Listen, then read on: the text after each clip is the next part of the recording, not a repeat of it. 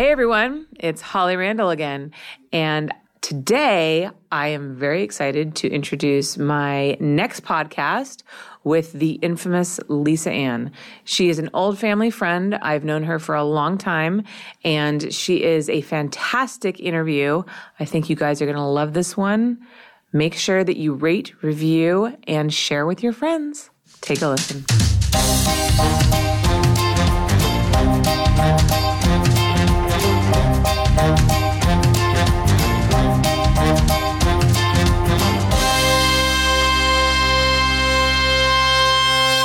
Welcome to Holly Randall Unfiltered, where I am so, so excited to have one of the most famous porn stars in the world and a dear friend of mine who I have known for such a long time, the incomparable Lisa Ann. Hey, Holly, you know, I've known you since you were in school.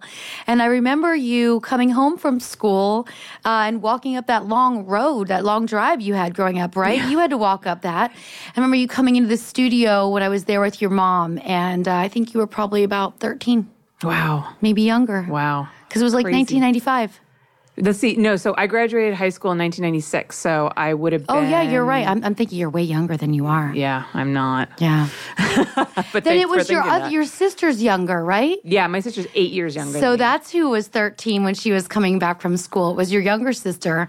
Um, but yeah, we just have a lot of family history. I mean, yeah. your mom was, you know, your mom is the only woman that I ever met in porn, my entire career, that gave me this sense of confidence and this empowerment. I remember what it was was the first day I was on the ranch.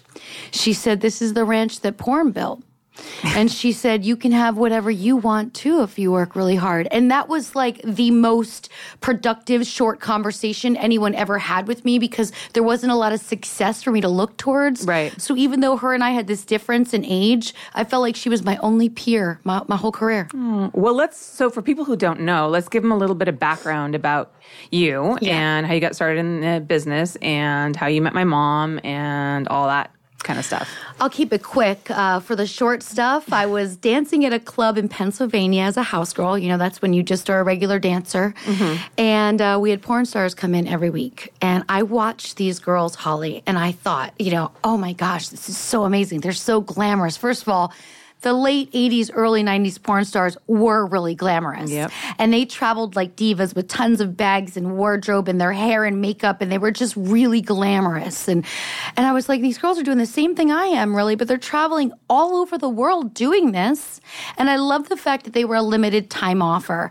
One of the hard things about being a house girl is you get to know your regular customers too well. Yeah. And anyone with some common sense, remember, I didn't drink. I was underage. So yeah. I never drank when I started dancing. And then when I was of age, I was like, well, this is where I work. I'm not going to drink here, you know? Right, so I right. never drank.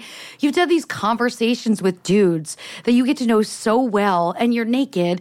And no matter what, there's that moment where you're like, this is weird. And I know too much about this dude and he's talking to me while I'm naked. You know yeah. what I mean? Meanwhile, he's married. He's got kids. I've got to know about his son's soccer practice. And I, I thought, these feature dancers do not have to have these types of conversations. Right. And they're just in and out the door. I like this a lot. Yeah. So I gathered up the gumption to start interviewing these girls. And mm-hmm. I remember one of the first girls I interviewed was Christy Canyon. Oh, wow. And so I had my little notebook at their feature door. Whoever would talk to me. I mean, some of the girls definitely slammed the door in my face. Right. But I spent two out two years, two full years, Holly, of interviewing these girls. Like with your little notebook. How do I get on the box cover? How do I get a contract? Who shouldn't I work for? Who should I work for? Which should I be afraid of? Like with my little notebook.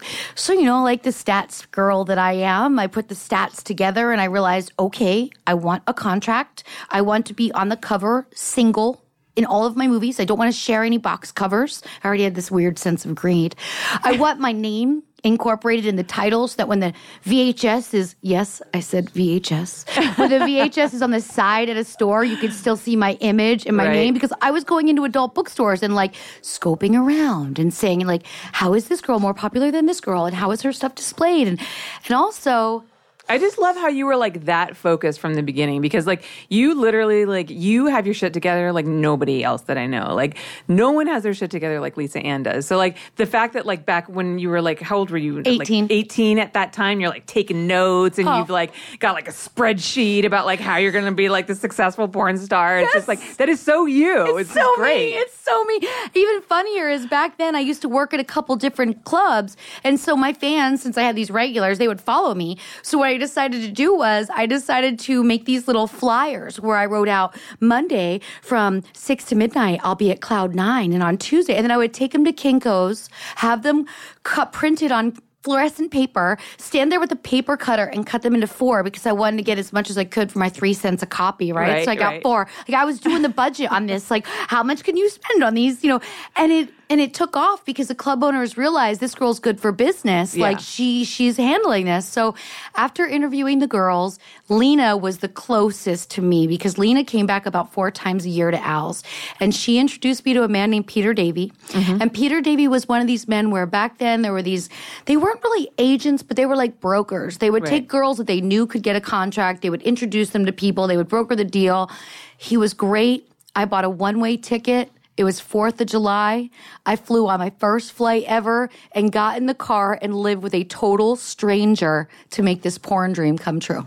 wow. And it was flawless. He was never creepy. He was a wonderful man. I still thank him when I see him. Wow. Um, and from him, I got to do some side jobs and meet photographers until I got my contract with Metro. But the funniest thing about my contract is no one saw me naked until my very first sex scene.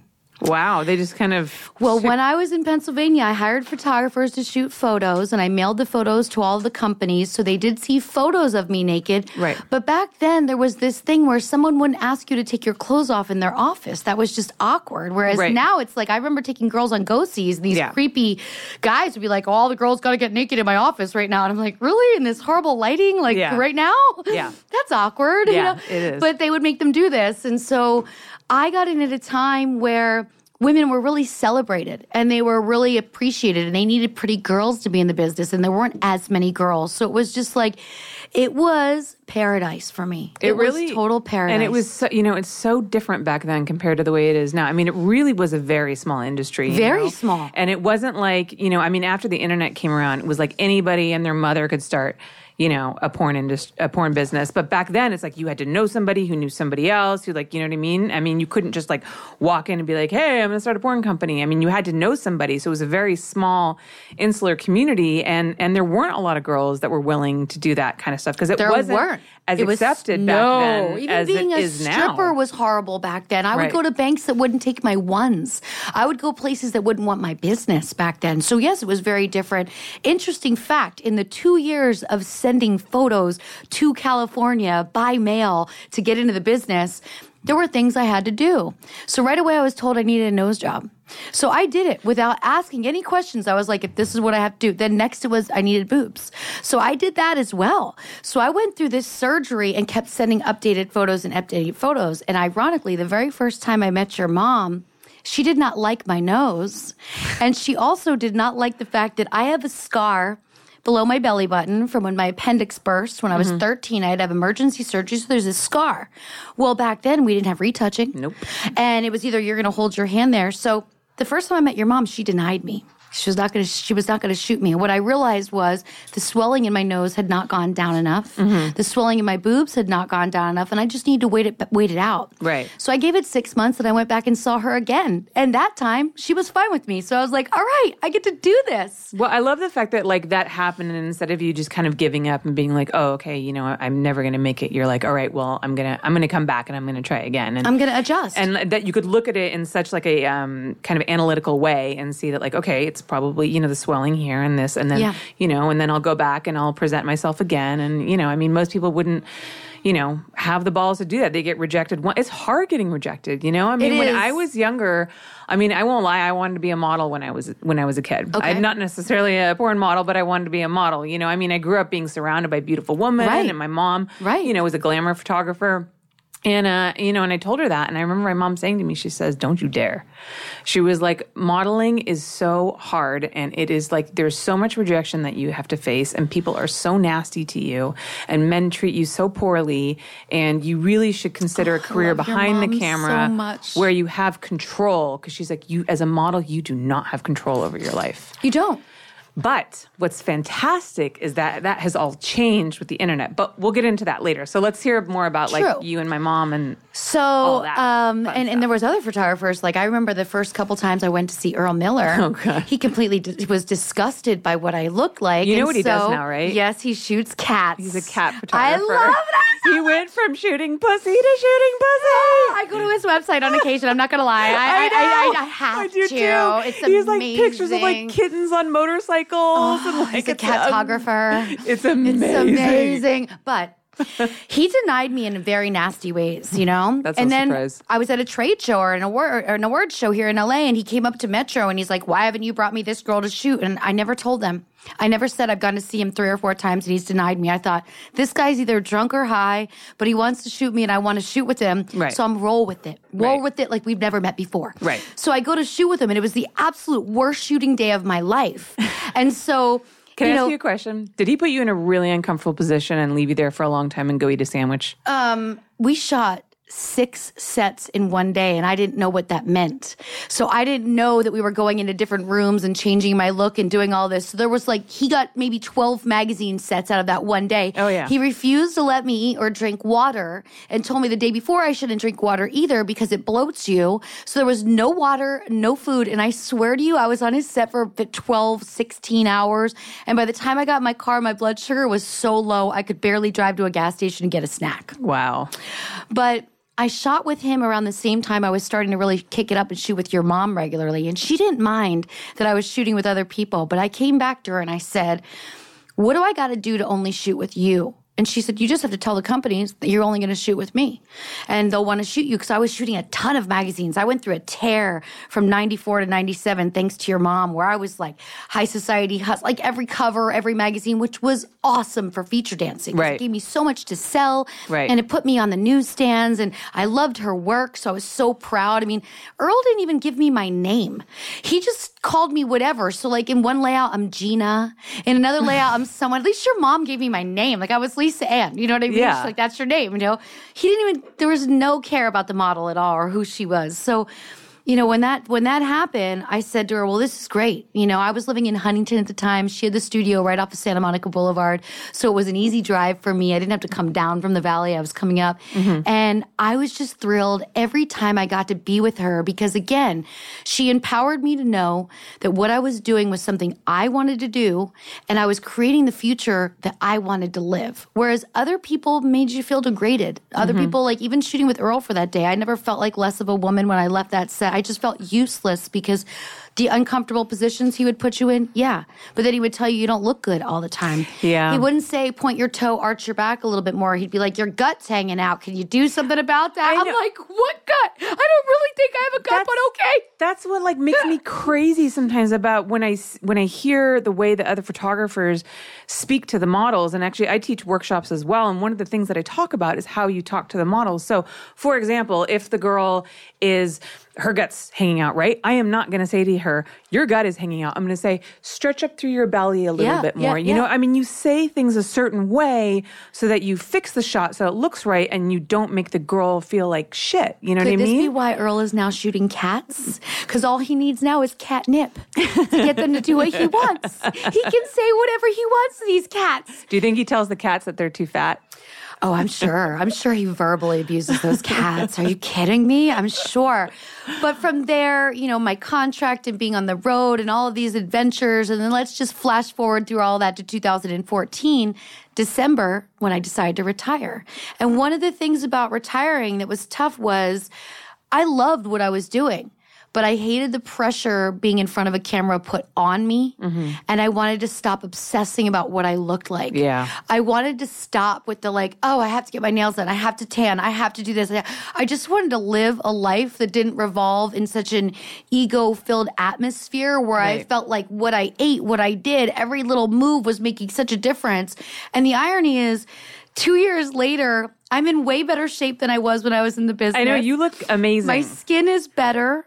Um, I'm sleeping better. I'm happier. And I realize it's because I eliminated that pressure. Right. Because when you're under that pressure, you roller coaster. Oh my Like I would binge eat at times just because I'd be on vacation, like, oh, I can eat whatever I want, not shooting for four days. Right. And then before I was going to shoot, I would just be like, okay, I'm going to do 10 hours of cardio in three days. And I'm going to, you know, I mean, I was, I, I could reel it back in and take five pounds off in three days. That's not healthy either. Yeah. now it's just like, I don't need to reward myself with a whole pizza because I had a shitty day on set. Right, right. And you know, I mean, I, I honestly don't know how you I have so much respect for models and the girls that put themselves out there, you know, and and especially, you know, modeling nude and in front of, you know, millions of people to see. I mean, that's fucking terrifying. I mean, I won't take my clothes off in front of the camera because I'm a fucking chicken shit. But I mean, I had a, uh, a a TV show on Playboy TV, Adult Film School, and even just that show, you know, and there was like a three, three, four seasons. I, I couldn't watch. I couldn't watch it. I could not watch myself on TV. Like, I just started to pick myself oh, apart. Oh, it's- oh. every single thing that was wrong with me. I mean, I would just sit there and watch myself and go like, I need so much plastic surgery. I mean, I, it really started to fuck with my head. Yeah. And um, you know, I was kind of glad when the show was canceled because I just felt like it was not good for me. Like, I understand it's not healthy. Yeah, It and- gets to a point where it's just not healthy. and I just couldn't take like and and nobody was criticizing me. Everybody was being very nice to me, but you know, my own the critic in my own head was just like really letting me have it. And when I was shooting, I would do stupid shit like that would never happen to me now, right? Like down here, I have this scar, which I don't know if you can see it, but right before a trade show, I was I was in my apartment in New York and I was trying to sear a piece of fish in a way that I'd never done with flame before. And I was watching a YouTube video on my iPad and me and it, somehow the grease splashed up and burned me. And I was like. You know, a, a human being getting burned is bad, but when you're a nude model Yeah. and when everyone wants to look at your cleavage and Yeah. this is your focal area, oh, this is real bad. So the next day, I remember walking to Aldo and all these different shops in New York and showing the girls my situation and buying accessories that I then put bandages on and taped to my skin for like the next two months of trade shows. And you'll notice there was a period in 2013 to 14 where every scene I'm wearing an ungodly huge People necklace. like, wow, like, wow, Ann's she really into the accessories. She like, likes the chunky no, necklace look. no, I was covering and like I could when it was taped onto me. Like I'm here. I remember I'm at the Jersey Exxxotica, rolling up band aids into donuts, knowing that I can get them on there and get the necklace to sit perfectly. So even when I move for a photo, no one was going to see my third degree burn under there. and this is and this is quintessential Lisa Ann, like the fact that you can problem solve like that, you know, and and find a solution to like this big burn on your chest with like Yeah. specifically strategically placed necklaces and like certain like tape and like I mean it's just like Well, well, you, you got to be a survival of the fittest, man. I grew up watching MacGyver. I know anything that happens to me, I can get it. I can, I can resolve. I can task this. I can figure this out. I mean, it's already happened. I'm not. You know, I grew up in a family where both of my parents were like they cried over spilled milk. Mm-hmm. You know, they they flipped out over little things. I just remember so many times growing up thinking, when I grow up and I'm on my own, I am not going to freak out when shit has already happened. Now, when something happens, I, it's like, oh, well, that wasn't supposed to happen that way. Now it's time to figure out what's the solution to try and get it done. Like, how are we going to walk through this fire and get to the other side and be over it? yeah. Because the worst part is dwelling on it. Yeah. The burn, it was hellacious, but I was like, all right, that just happened. Okay, that looks hideous. We're going to have to figure out a solution. Luckily, it was a time where big necklaces were actually in style and it wasn't hard to find them. Right. a little investment of a hundred bucks and no one knew. So so you were so you you obviously shot quite a bit when you were younger and then you left the business for a while. Yep. And then you came back. I did. In 1997, we had a calamity of events with an HIV scare that turned into being a much larger HIV scare than we realized. We had Mark Wallace, who was actually working in the business, and he was positive, and it just freaked me out. And all within one week, that happened. It was right when my contract was up, so I wasn't tied to anybody. I flew to Florida, Florida for a feature dance booking. And I met my husband the first night of that booking. So it was a combination of me running from my past and trying to create a new future that I met him. And after a week of doing ecstasy and having amazing, amazing sex, I flew back to California and told my friends, I'm going to move to Florida to be with this guy that I just met last week. He's amazing. Wow. So seven years later, I got back in the business after we broke up, and it wasn't really my intention to get back in the business. I went back to work as an agent. Ah, and yes. when I was at this agency, you know, I was 35. Mm-hmm. So, like in my mind, no one shot girls in their 30s when I was in my 20s in the business. So I was thrilled just being back in the business, being in my comfort zone, being around other porn stars, and and just being able to be myself. And then the milf thing happens. Yeah. Right. And all of a sudden, Perfect Desperate timing. Housewives is on TV, and people are calling the office like, Lisa, would you ever shoot again? I'm like, I'm way too old to shoot. People don't shoot girls my age. We don't even know where they go. You know, that was kind of my thing. And and it was your mom, of course, that I wanted to shoot my first uh, scene back with, and I did. And she shot me as an agent, and had this wardrobe stylist and this beautiful fur coat. And I did a boy girl scene with Christian, who I chose for the reason of this. I wasn't feeling my thinnest then because I wasn't in front of the camera and I was mm-hmm. extra uncomfortable. And when Derek said to me, Who are you going to shoot this scene with Suze with? And I said, Well, I want it to be the biggest guy in the business that's going to make me look the tiniest. And Christian's a pretty big X. guy, He's yeah. six four, Yeah. and he's this big dude. Yeah. I didn't want to be with James Dean yet because Yeah. like, he would make me look fat. You know what I mean? James Dean makes everybody look fat. So like to me, it was like I was again me always overthinking it and like yeah, of course. Um, so coming back was different because the internet had changed everything. Yeah. And so for me, it was like, whoa, it was my first time ever shooting Gonzo. Mm-hmm. I was like, what, what do you mean? I'm in at nine and I'm leaving at one. yeah, right. What do you mean they're shooting another scene after me? Where's the dialogue? Like, Yeah. what's happening? Oh, what do you mean there's no, no, no wardrobe, no nothing, a barely a makeup artist who comes in and out. Yeah. You know, it was just like, it was a lot for me to digest. I was like, oh, this is more like homemade. It felt more homemade Mm-hmm. than it felt like a production from the 90s. I remember my parents saying because they like totally battled against um you know starting to shoot video for Susnet because you know my mom's very much at her heart a photographer but they had shot some movies back in the 70s and my mom would always say like shooting movies is like going to war you know what I mean it was just like so much but back then I mean they snipped the film like physically cut the Yeah. film and like would hang it you know I mean that was back before like modern editing and obviously way before digital. So back then it was a huge production. It but was. Back then you made lots of money doing Yes, it. So yes, you could actually afford to do those things. Now you can't Yes, because totally nobody different. fucking pays for porn. Remember, your mom used to have a massive amount of people on set. There'd Oh, be a yeah. wardrobe girl who would have boxes and boxes and boxes of accessories. There'd be an assistant. There'd be the makeup artist who would stay all day. It would take three hours. Emma would take three hours easy Yeah. to do your makeup. Yeah. Your hair was so amazing. You never wanted to sleep on your head again. You just Yeah. want to have that hair. Yeah. And you know, a, a, a backstory with you and your with your mom in the studio in Santa Monica in the early, like I'd say this was probably like 95, 96. I wanted to shoot with Rocco so bad. And this was when Rocco was just a dreamy, exotic lover on camera. So this is Rocco Siffredi for anybody who doesn't know who he is. He's a very famous kind of old school porn star. He was very handsome. Very. Your mom loved him. My mom she loved loved Rocco. shooting him. so, but you know, Rocco's style has changed a bit. I probably wouldn't shoot with Rocco Yeah, it's today. changed you quite a know? bit.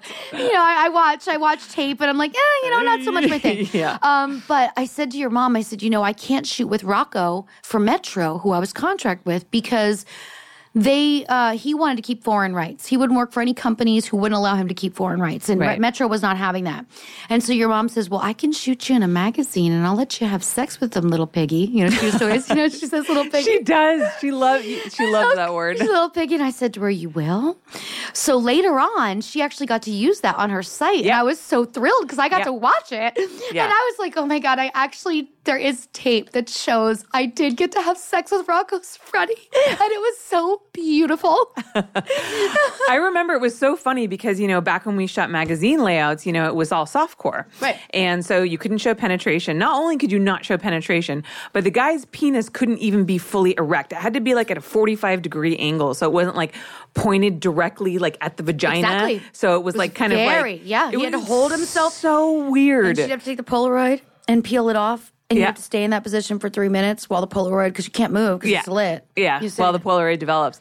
And so it was so great because later when we launched Suznet and we were able to go back and, you know, take all this old footage and all these pictures and then rescan them and put them on the internet, we were able to find a couple of these shots where the guy kind of stuck it in the girl, you know, because they were like having fun on the side, but you couldn't use those shots back then. But now with the internet, we could totally use them. And it was like a gold mine finding the these shots. The fact that your mom was so cool to me that day and actually they allowed more time on set for me to actually be able to have sex with Rocco in between her shooting. Oh, my photos. mom's a generous woman like that. so generous of her. who's her? Who's going to stop you from enjoying yourself? I was so happy, and she made me so happy by letting me do that. Just I look back on that magical moment when I looked through that old magazine. I did save one copy of all of my magazines because it's fun to look through. Yeah, yeah. I still have fun a. to look back I still have a bunch of my old old ones, like the when I very first started getting like covers and magazine layouts. I mean, first of all, magazines don't really exist that much anymore, anyways. But like you know, I stopped saving them a long time ago. You know, we used to not know when we were going to land in the magazines. You know Yeah. this. You Yeah, don't yeah. know when it's going to land.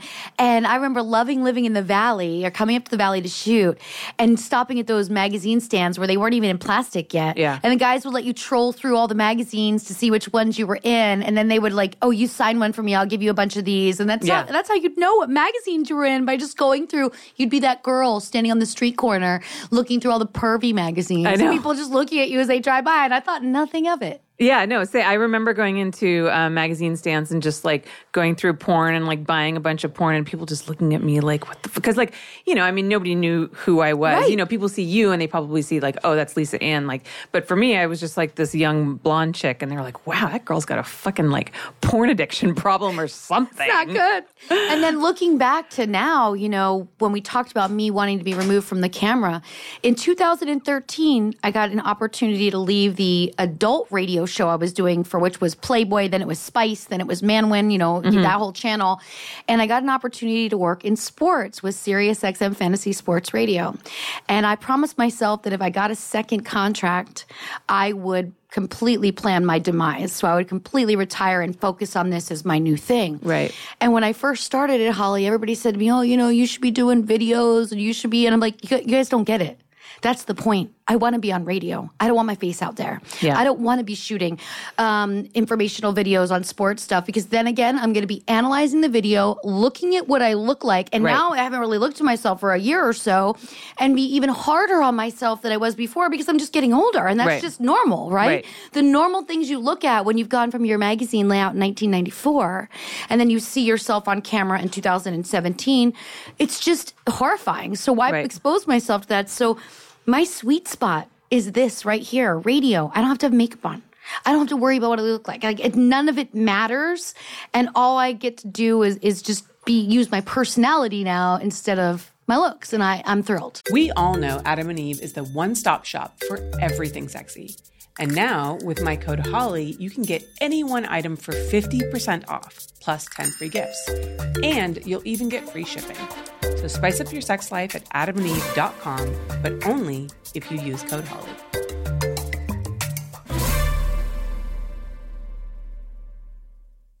So tell so tell us a little bit about how you I mean how did that whole thing happen with um Sirius Radio and getting all the sports and and also too like even to backtrack a little bit more like when did you first start getting into sports because like I mean I'll be honest with you I could give a fuck about sports like it is But your mom's a diehard Lakers fan. Yes, she is. You're a diehard Lakers but I'm fan. just not. re- I mean, actually, my boyfriend's recently been kind of getting me more into hockey because he Good plays. sport for you to get into. You know why I like hockey? Because it's fast and violent. It's fast and That's violent, why I and they like play it. great music at hockey games. they do great music, They right? do. It's like a little headbanger music. They do. Like it's it, it's quick. yeah.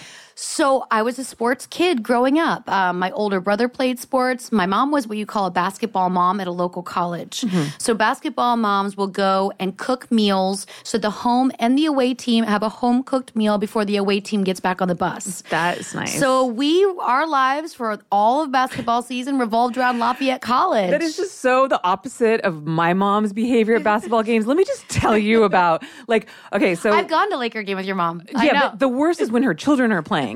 So like we all had to play sports. Me, my brother, and my sister when we were kids. My parents were very like adamant about physical activity. I mean, I rode horses all my life, but I also played sports as well. I played basketball actually, and my brother played basketball, and my sister played volleyball. And um, we used to like my brother especially used to like not tell my mom when he had games. Shut up. She was so embarrassing. She would come to the game and she would just scream these obscenities. And this is a high school game, right? And she'd be like, kick him in the fucking bowls. You know, I mean, just shit like that. It was like, mom, you can't say that. She would start fights with the moms from the other love team. I so shit much. you not. I love it so There was a time that my brother was playing this opposite team and he and like this kid just got into it. I don't know. They didn't like each other. And so then like my mom started started um, yelling, you know, whatever. And then the mother of the other kid um, like talked back to my mom, and then they just fucking got into it. I love and, like, it. Me and my sister to like pull them apart, and it was just like my brother's like down there on the floor, just being like, "Oh my fucking get it. god!" I my it. mother, like. I mean, Worse she- than LeVar Ball. Oh, dude, she's the worst at sports games. So, like, when we were kids, it was like, fuck, my mom's here. Fuck. And you can just hear her up in this. Oh yeah, and her accent, everything to her sound, just her Oh, voice God. carries. And just the obscenities. And she's just, I love it. oh, so, So that was the start of it. And then, you know, I only saw my dad on Sundays. And my dad watched football all day on Sundays. So him and my brother would have conversation. It was kind of sad for me because I realized the only way for me to join this Sunday visit is to learn football. Mm-hmm. So I learned football so I could have a conversation with them. And believe it or not, that just started everything. And what was great about being on the road, my first couple of years, I had to travel alone. You know, when you're mm-hmm. traveling alone, it's lonely. Yeah. But ESPN was in every hotel. And this is before we had Netflix, everybody. This is mm-hmm. before you had a million options. You had about eight channels per city, and mm-hmm. you didn't know what they were. And mm-hmm. there was nothing on except Sports Center would replay, replay, replay. And I'll tell you, following sports kept me probably from getting deeply into alcohol or drugs on the road mm. because I would follow each sports city that I was going to, their teams. Then I would meet people in the club or at the airport wearing their hats or their gear, and I would be able to make conversation about players on those teams with those people.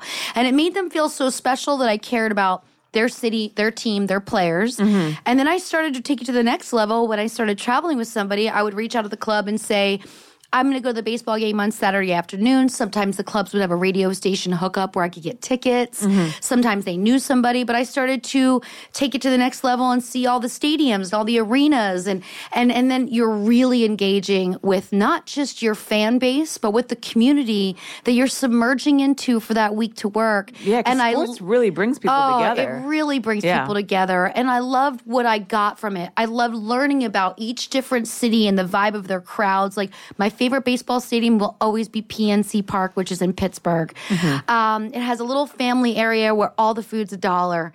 And I just think that's so great. The waters, the drinks, the, the, the, the hot dogs, everything. And you just see tons of families there and everybody's gracious and kind and friendly and not swearing. They're real aware that there's children around. Mm-hmm. Whereas when you go to like, you know, New York, if you go to Yankees game, everybody's swearing. or like, you just know, any game that my mother's at. or your mom's.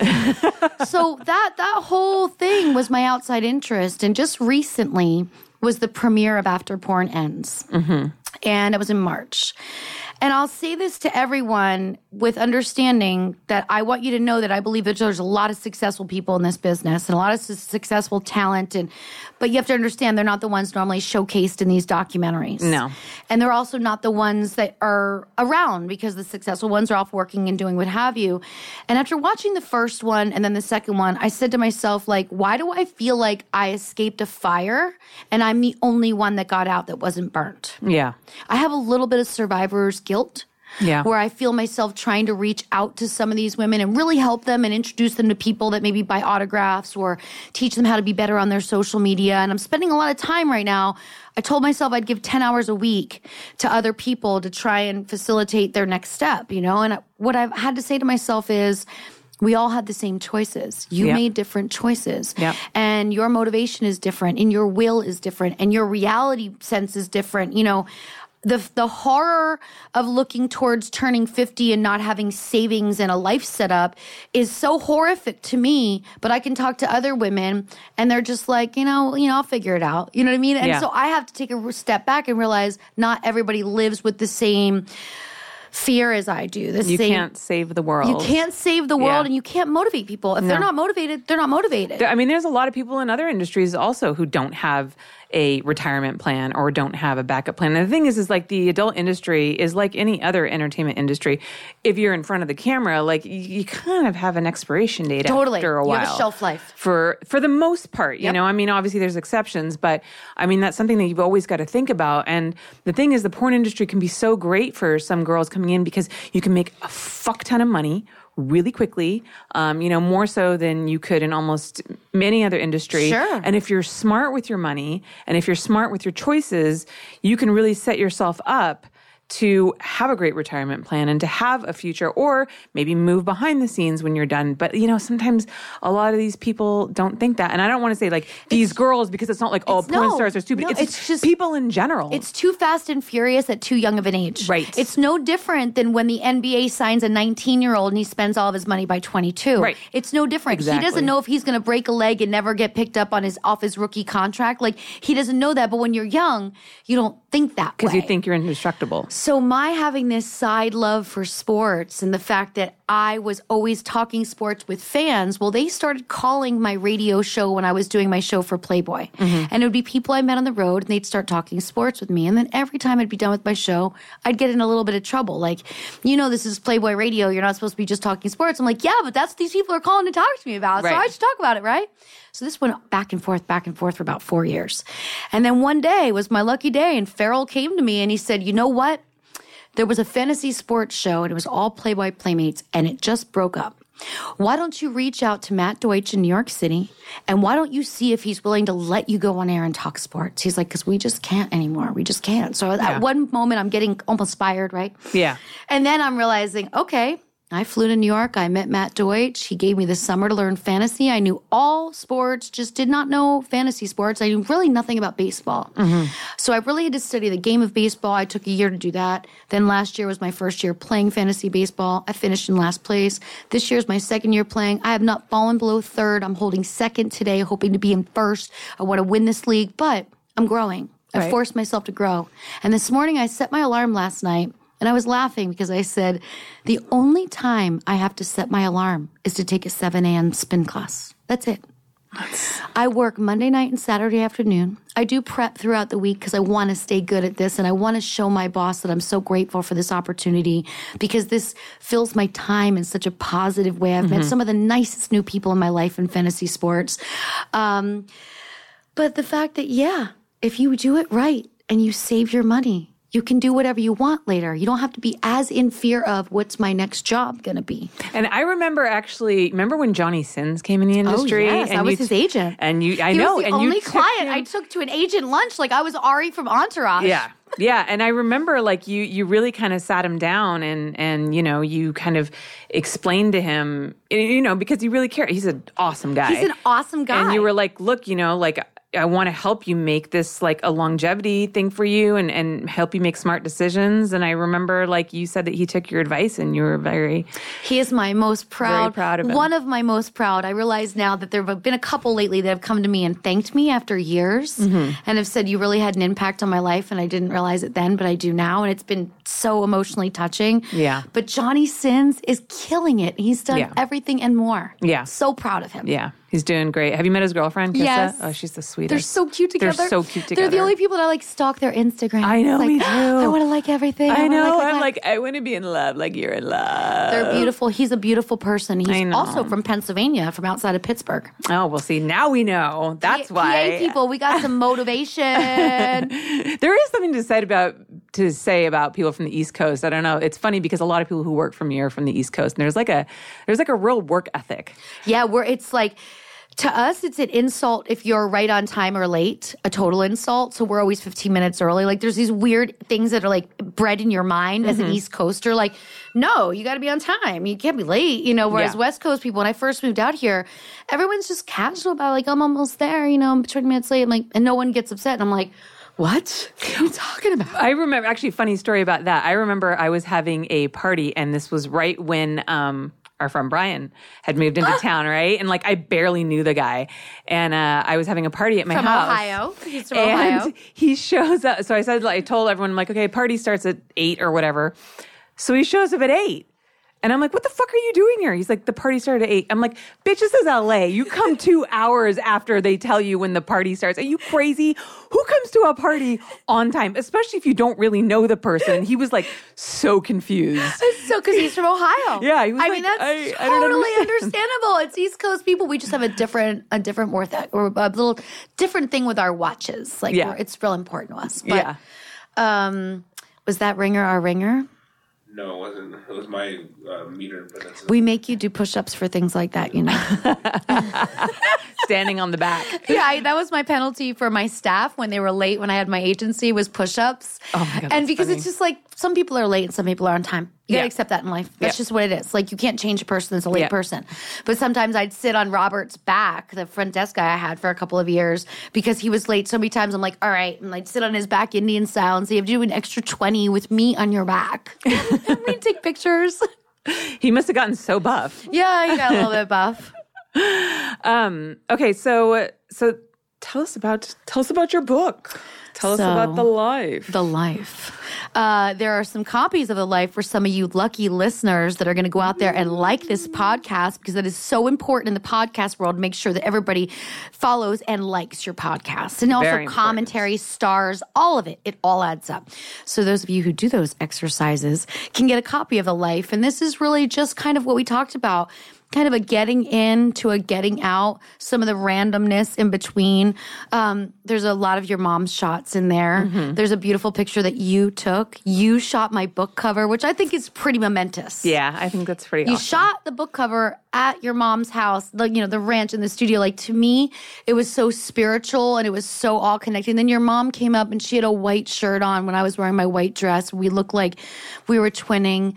And I was so touched by that. Like in the videos, you can see that I'm like welling up because I can look at your mom anytime and almost want to cry to the, the gratitude I have of how different my life may have been without her. That's amazing. Yeah, I feel the she was way. so positive, such a. she- And she was just like she was a baller, and I was like, "Yo, you can be a baller. This is the ranch that porn bought, Lisa." And I was like, "Oh, this Yeah. is a possibility." Because all the girls live in crackhead apartments that I've seen so far. I'm going to follow your lead, not theirs. I mean, she's yeah. I mean, she's like my mom is probably one of the only people who I know who isn't afraid of anybody. No. I mean, she's not afraid of anyone. No. like it's crazy. I'm I feel like I'm scared of everybody. like, but she's just like yeah. I mean, she's such an incredibly strong, um, you know, role model and such a strong figure. You know, and I mean, so you are such a great well. sense of humor. You know, when I was coming up to set the wardrobe up for us to do this two day shoot for the book cover and for some promo that you did that I love that Sirius uses and we all enjoy, um, I was putting some clothes in. Your mom said to me, "So how's it been since you retired?" And I said, "Well, you know, it's weird. Like." Everyone hates me and they hate my guts. And she goes, Oh, that's okay. There's nothing more boring than a room of pornographers sitting around talking with each other. And she just walked off. And I was like, Well, that's just like summed up. I've been crying over this for seven months. And your mom just summed it up like, That's no big deal. She said, yeah, she would say the exact same thing about award shows. I'm like, because I've gone to like accept like awards for her for like lifetime achievement. she's like, I'm not going. She's like, there's nothing more boring than a room full of pornographers, darling. And I was like, she's All right. so, but she's so right. And the way she says it is just like, because the rest of the world would love to be in a room with pornographers. yeah, They would think this was a very Yeah. exciting room. yeah, we're really not that interesting.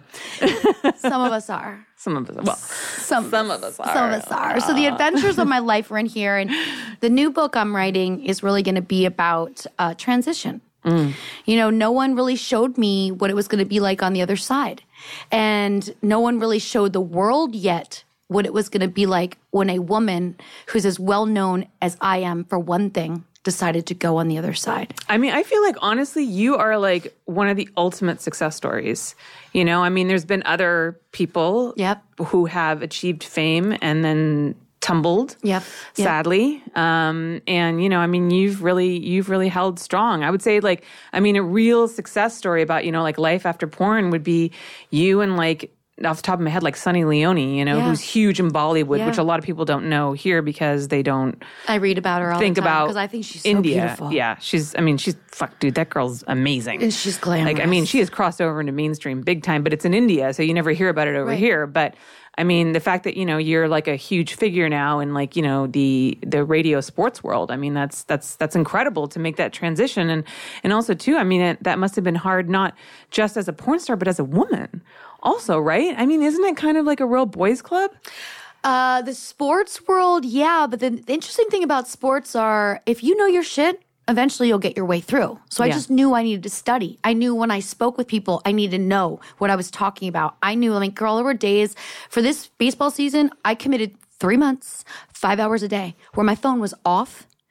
I was just studying baseball. I was just learning every position, every player, every team, minor leagues, who's scouting, ballpark advantages, weather, everything, because I know what I bring in social media presence to the Right. company, but I also want to bring the smart. So the boys club thing wasn't as bad. And fantasy sports is this beautiful little small world of all of us statisticians who just love to be geeks and look at the the, the bottom side, the underbelly of real sports. I would say it would be very hard for me to get into the sports world, which is mm-hmm. not something I desire to even try because I don't want to be subjected to that much uh, negativity. Mm-hmm. But in fantasy, it's like I traded one fantasy for another fantasy, and I, it's just the perfect transition. And fantasy sports is so popping right now, Right. you know. But what's been neat has been my personal interactions, mm-hmm. and it's been neat to watch people who were a little uncertain at first really understand like just because a woman does porn or a guy does porn or a person's a pornographer or a photographer whatever doesn't mean they're any different than you Yeah. We're so- not aliens. We're not aliens.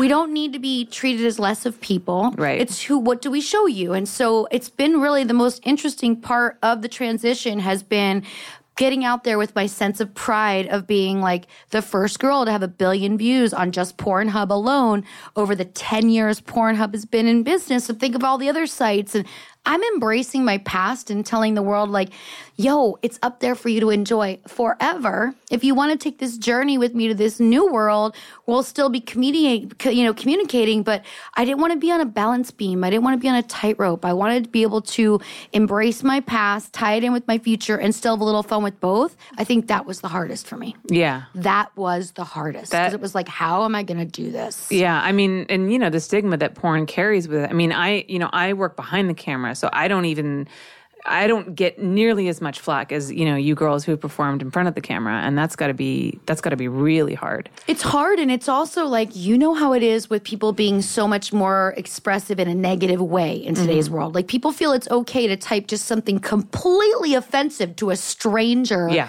Like, why should I take sports advice from you when you used to take dicks in your ass, or you should have a cock in your mouth right now? I mean, that's a by the thousands on a daily. you Yeah, know? I mean th- those keyboard warriors on social media because you don't have to take responsibility for the things that you say because these people would never say this to your face, right? Because they're fucking interesting is I my first year out and about, I realized I'm not on set, I'm not on the road with a security guy, and I'd be out and about, and people would say fucked up things in my face. I remember sitting at a beautiful restaurant having lunch with my girlfriend in New York, and this guy came up and tapped me on the shoulder while I had food in my mouth to ask for a photo, and I said to him, "No," I said, "I'm eating," and he looked at me and goes, "Well, fuck you, then I'll never jerk off to you again." In this really nice restaurant, and the table next to me, the gentleman next to us stood up and and told this kid off.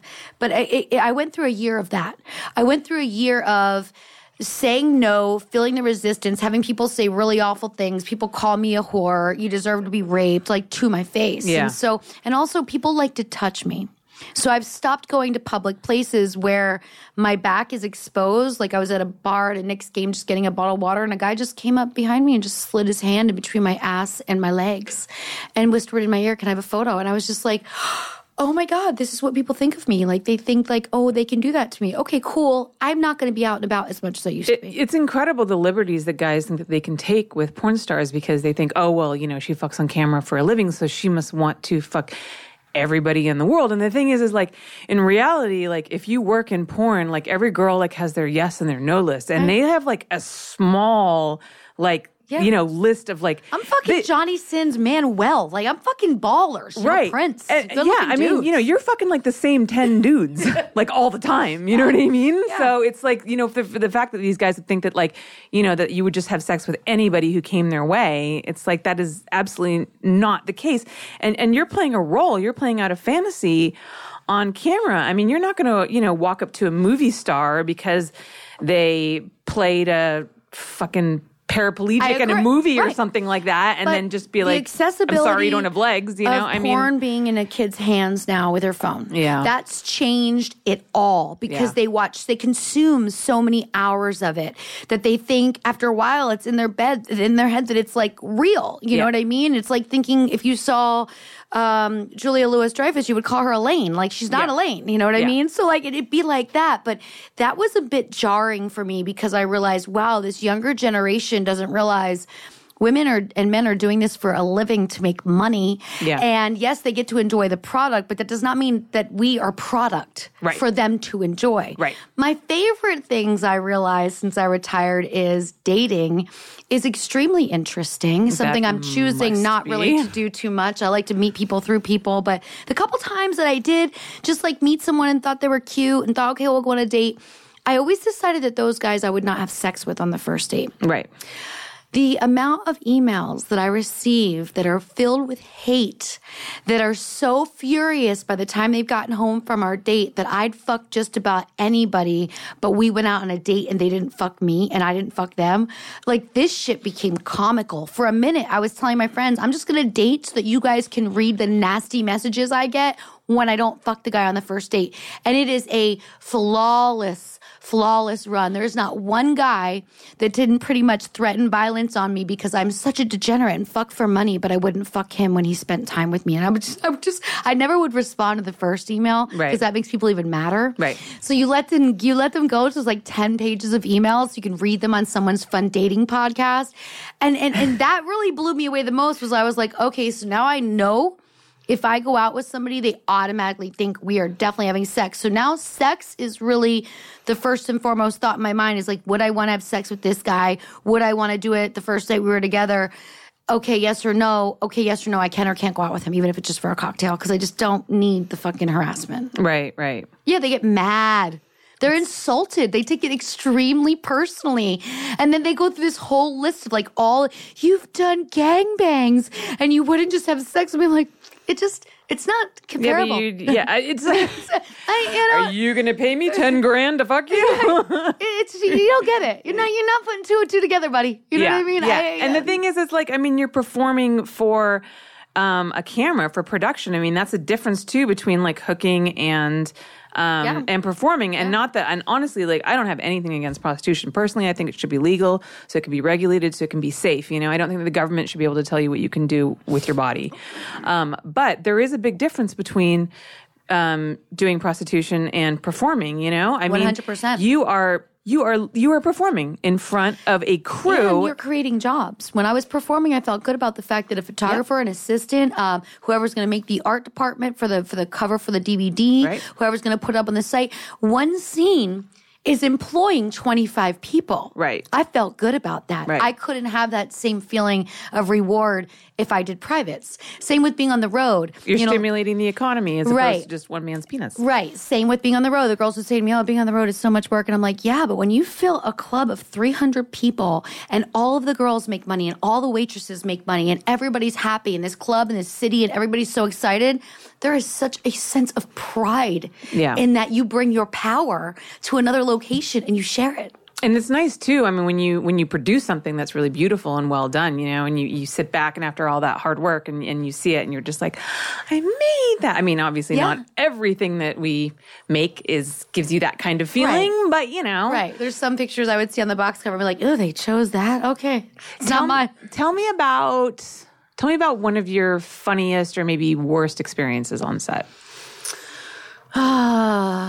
Well, I'm going to say funniest because the last couple years I was in the industry, I pretty much only shot for myself. So I mm-hmm. was shooting my own productions that I released on DVD and have on my site. And I used to love booking interracial gangbangs for myself mm-hmm. because I knew I was plotting my retirement. And in my own mind, I thought these are things that you might never be able to do again. Yeah, You might never be able to meet It's hard seven to guys organize a that all can be available on the same day Right. that like each other, that aren't freaked out by each other, that can get hard, Right. that can do this, Yeah. that you feel safe with, that aren't going to kill you. So, like, I found myself really going out of my way to shoot these interracial gangbang movies. And when I would get everybody there, we would be hanging out, and I would always find myself giggling because I'm like, this is like the greatest date because we get to socialize. You know, they'd all be sitting there watching me do my pretty girls. And that's my moment to like be flirting with all of them. And then in my mind, I'm thinking, this is really going to happen. And this could be like your last two of your whole life that you ever have this many guys just fawning over you together that like, it just doesn't work with everybody. You Right, know? right. And so they would always have a ton of fun. And uh, the one one I did, I asked them to I pretended they were movers. I love to set up the scenarios as well. So I pretended they were movers. Then I saw them moving furniture at a house down the street, and I asked them to come to my house after. And then I had like this little ottoman and I just wanted them to move the ottoman, but I wanted to be on the ottoman. And of course, I answered the door in lingerie. You know of what course. I mean? So, like, they're carrying me around in this ottoman, and we're all just trying to shoot it and not laugh and them not drop me because I'm in this ottoman. It was right. just like one of those things that should have taken five minutes, but took like two hours because yeah. we're having such a good time with yeah, it. Yeah, yeah, yeah. and those moments were fun because in my mind, I knew that part of the excitement, you know, I'm just uh, sexually adventurous, and part of that was going to be I would have to let go of it when I retired. And I do have a couple of friends that I reached out to before retirement, and I said, you know, I'm going to need you to facilitate some extracurricular activities, like share me with some of your friends, you know, things like this, just some niceties because I'm passing all this up yeah. and I'm going to miss it. Yeah. And, and it's important to me. So I've been able to have some, but I don't think I'll ever have another seven guy gangbang like that. Aww. Super sad. Unless I just got all the performers together and said, Hey, you want to hang out on Friday night? Are you all available? Come over to my house. I'll make dinner. that would be a very large dinner that you would have to it make. Would, and I wouldn't be able to eat because I'd be doing deep peace. So, yeah, you know, yeah, that's true. Well, that's God, that would be awful. Oh, just the things I got really good at towards the end of my career. I was like, man, I'm just really getting good at this DP thing. And I don't know how easy they're to come by in real life. You know, so I actually I have a DP. I had got DP for my first time. last year, but but it, I've never been with two guys. Okay. So um, it was with um, my boyfriend, and um, actually this is um, this is a perfect opportunity for me to um, promote this product because it's fucking awesome. It's called the Perfect Fit, and it's a strap-on dildo, and it's it's the best. It's the best one I've ever used on set. All the girls that have used it love it because you know how like strap-on dildo scenes can be insanely uncomfortable I have one and that very comes with really painful. cute boy shorts, and they fit really well, but your ass can't be hanging out because otherwise it's all these straps and yeah, and they leave marks and they exactly. mark the girl up for exactly. photos. And like the dick, like, er, and it like flops around, so it doesn't really like stay stationary, and it's like hard. So, anyways, this thing's great, and the sides are stretchy, like elastic, like a jock strap, okay. and you can kind of adjust it to Makes how sense. you want it. And so, underneath the actual like penis part is a hole, so the guy can put his stuff through the hole, and then there's the dildo on top. Oh, this is and so you can get fucked in both holes with the dildo in the butt and the penis and the vagina. This is fantastic. And we did it, and it was amazing because I had never been DP'd What's it called again? It's called the Perfect Fit. I'm gonna definitely be ordering one of yeah, these. they're they're and they're a great company. They actually sent me um, a bunch of free ones. I'll give one Oh for you. Oh my gosh, But this is this it is was amazing. because like I've never I've always had that fantasy of being DP, but I've never. And I, I'm like, I don't know. I don't. I've never been with two guys. I feel like I, I couldn't handle it. It would be like too much for me. I got like, you. I like the, you know, like I like the fantasy, but like Right. the reality, I think would just be like awkward. And because you know I don't work in porn and I don't do scenes, it's hard to find two dudes that of course. w- want to do that. You know what I mean? At the same time, and, and, so, they, and they're and they're comfortable with each other. Because Right. when you're booking one of those scenes, you have to ask the guys like, "Are you cool with this guy? Because he's going to be in the scene." You Yeah. know, they, Yeah. they have to be cool. That's fantastic, Yeah. and it's special that you did it with your boyfriend. yeah, and so it was um it was really fun. I would highly recommend it. Yeah, I explain to women all the time the DP sensation is just something very different. And, you know, a lot of women will try it for the first time with a toy and their guy. And that's a great way with the strap on is even better. Yeah. Even better because he's got to be really coordinated to be using the toy at the same time. But it Yeah. does work. I've done it that way. Yeah, yeah. So it was it was a lot of fun. Yeah, the sexcapades did slow down a bit, Holly, after retirement. It's not the same as when a director has it set up for you at 9 a.m. on Tuesday and you know, know, you're right? shooting at Bosch. I know. You know what I'm saying? Like, now it's like, I've got to map this out. We've got to sync schedules. Who's going to be where? What time? You know, Yeah, a little bit more work. yeah. I know. But I'm making it happen. Do you miss it at all? I do. I miss shooting. I miss being on set. It's the in between I don't miss. I mm. miss being on stage and being in front of my fans at the meet and greet mm-hmm. on the road, but I don't miss the agents who are very disrespectful to the women in the business and who mm-hmm. do not know our value and who don't want us to know our value mm-hmm. because then you might want more than what they think they want to work for you to Right. get. And then the, the set thing is, I loved it once was in my quiet space shooting my stills and then getting ready to do the sex scene. It's again the in between, whether it's We've been very lucky to work with Rosalinda with makeup, who is Yeah. a wonderful woman. But there's a lot of makeup artists in the business who gossip a bit. There's a lot of directors in the business who gossip a bit. And so when there was that gossip on set, it cluttered my mind and took me out of my fantasy. Like I don't even like to touch my phone when I was on set. I would Yeah. just like to do my thing. And so it's like what I had to go through to get to that magical moment sometimes derailed me more than than I like. There's just Yeah. that negativity, and I think, you know, you know this. I'm getting older in the business and having more empathy and, and being more concerned about women and thinking long term. There's some people that just break your heart. Yeah. And there were times where I was on set where I'd see a girl that I hadn't seen in a while and I realized she's using drugs or she's not in a good way. Mm-hmm. And you carry it with you. Yeah. And I feel like there was just a lot of negativity that for some reason was starting to stick to me that didn't stick to me before. And, and, mm-hmm. and so it exhausted me. But the, what I've managed to do this year was realize I'm going to start doing some events again so I can be in front of my fans again and I can be talking with them. Trade shows, Exxxotica, Sexpo in Australia.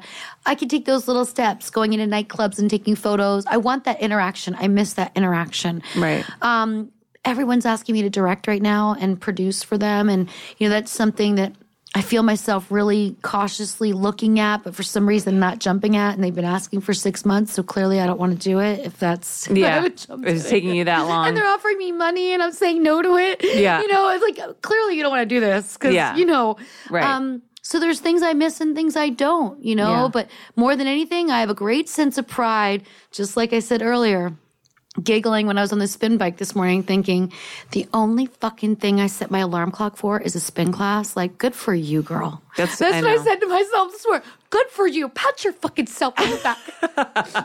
I know. I am like I'm so jealous when I, you know, when you were telling me about, you know, just how your your new life is and how you you don't have all that that crazy stress on you, you know, from trying to produce and survive and in this environment, you know, and it's changed so much now and there's so much less money in porn even though like more and more people are watching it and it's um yeah, and it's just, you know, and I'm struggling to make budgets work and it's just like it is just like every day I feel like it's a battle.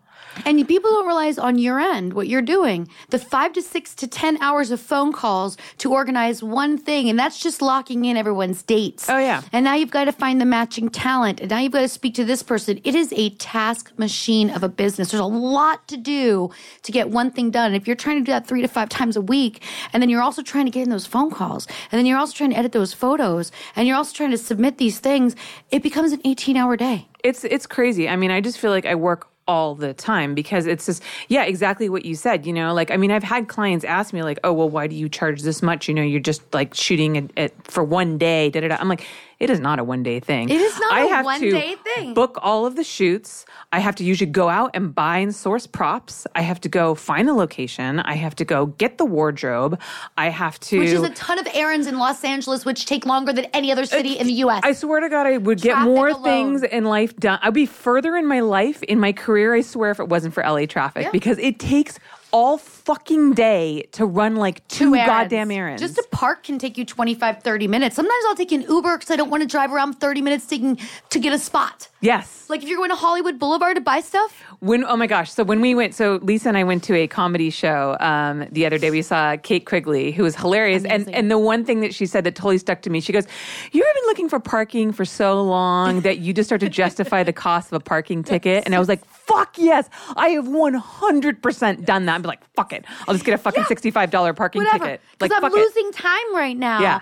And that's what you're doing. And I think that, you know, the viewers out there that enjoy your product and, and look at all the beautiful photos, you have a great fan base of fans that just love to look at your work and your Instagram. My fans so much are beautiful. so so nice to me. But there's a lot that goes into that. Yeah. And then you've got to move all of your stuff into the location and find the right light and set it up and make sure there's no refrigerator running if you're shooting video. There's no airplanes flying over or a motorcycle going by. Like Oh my god, dude, dude! Like people don't understand how much longer it takes to shoot an outdoor scene because I have to keep stopping for fucking planes. Yes. Like ser- or like you know ne- the leaf blower goes on next door. I mean, it's just like Yeah, how many times I've walked over naked to bribe the, the lawnmower guys next door to have Yeah. their lunch right now so that we could shoot the Or scene and forget then it. Like I will purposely like not shoot in the Hollywood Hills just because there's always construction going on Yeah. because people are always like rebuilding and like Right. tearing down. And, like it's the worst. It's the worst. And You could walk outside all day and not realize you hear a plane. Yeah. But when you're waiting for a pop shot fuck, dude. and you start to hear a plane, you're going to stop that pop shot. Yeah, but like, or or not, Or not. and just shoot through it because like once that's coming, it's Yeah. coming. Right. You can't tell the guy, hold that for two more seconds. We got a plane. Yeah.